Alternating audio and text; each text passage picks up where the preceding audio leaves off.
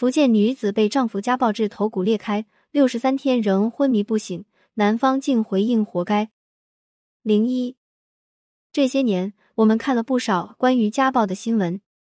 藏族姑娘拉姆因不堪忍受家暴离了婚，被前夫泼汽油焚烧报复，不幸去世。女记者马金鱼下嫁丰农，遭丈夫家暴出轨囚禁，不得不带三个孩子出逃。她称自己是另一个拉姆。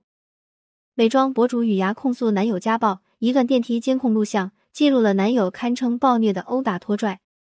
从家暴致死、出逃到反抗，身为旁观者，我们看到了多种结局。一则新闻又新添了一种结局：家暴致植物人。妇女杨某被丈夫抓着头撞墙，导致头骨开裂，陷入昏迷，至今没有苏醒。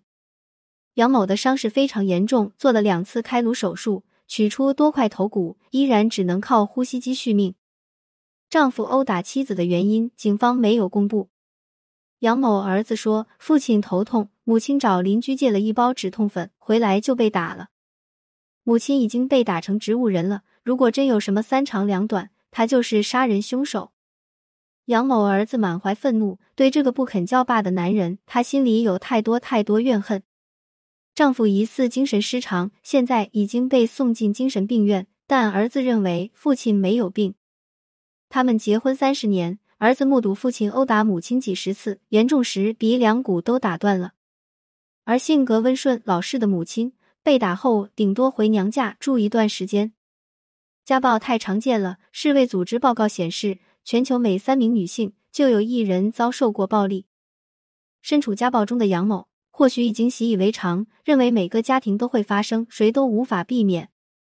这种心态从我们遇到家暴者时便开始产生，经过一段时间的洗脑、催眠和掌控，变得根深蒂固。识别家暴者并不难。有些潜在的危险因素，只要看过一遍，就能对躲避家暴产生助力。零二，潜在家暴者自视甚高，严重求女。后台收到一封读者邮件，来信人小梅倾诉苦恼：老公结婚后变得很奇怪，看我看得很紧。一开始以为太在乎了，后来发现不太对劲。他太自以为是了，不断洗脑女人必须听男人的。我要是违背了，就让我重复说三遍。这招真的管用，我的自尊几乎快没了。从一个阳光开朗的独立女性，变成一个喝口水都要看他脸色的卑微女人。后来他可能觉得洗脑的差不多了，开始变本加厉，用手推我，一推一个淤青。生气了就捶桌子、捶墙，看我哭才停下来。在街上大声骂我，骂得非常难听。但他好的时候又非常好，温柔体贴、关怀备至。所有人都觉得我福气好，找了一个爱我的好老公。我心知肚明的是，他心底很看不起我，看不得全天下的女人。哪个女明星离了婚，他就会说她是荡妇。我很怕他，另一面我又很可怜他。他骨子里非常脆弱，从小被母亲抛弃，导致他对女性怀有敌意。父亲又常常殴打他。他跟我说：“别看我现在脾气不好，以前打人不见血不停手的。”我已经改了挺多了，这句话让我不敢离婚。我知道这是错的，可我的自尊已经被他消磨了。家暴的本质是控制，家暴男心知肚明，攻击一个女人不一定要用暴力，但暴力最能震慑他们。第一次被骂时就要果断抽离，否则会一步步掉进圈套，深陷泥沼，难以抽身。零三，潜在家暴者性格极端，如同黑洞。纪录片《中国反家暴纪实》里有一个案例，让人不寒而栗。妇女婚后遭遇家暴，被丈夫戳瞎双目；再婚又遭遇家暴，她不堪忍受，亲手杀死丈夫，被拘捕判刑。为什么性格本分老实的女人会手刃丈夫？一个原因是和家暴者相处中，她耳濡目染了对方的极端情绪，也变得疯狂。前自媒体人咪蒙常年目睹父亲家暴母亲。年仅十几岁就拿起刀挡在母亲面前，威胁要杀了父亲，要么沉默木讷，要么大发雷霆。家暴者的情绪处于两个极端，身边人也被极端撕扯着，时常会有非黑即白的反应，一会儿绝对好，一会儿绝对坏，生活充满激烈情绪。因此，和潜在家暴者相处，我们最深的感受是耗损，生活充满张力。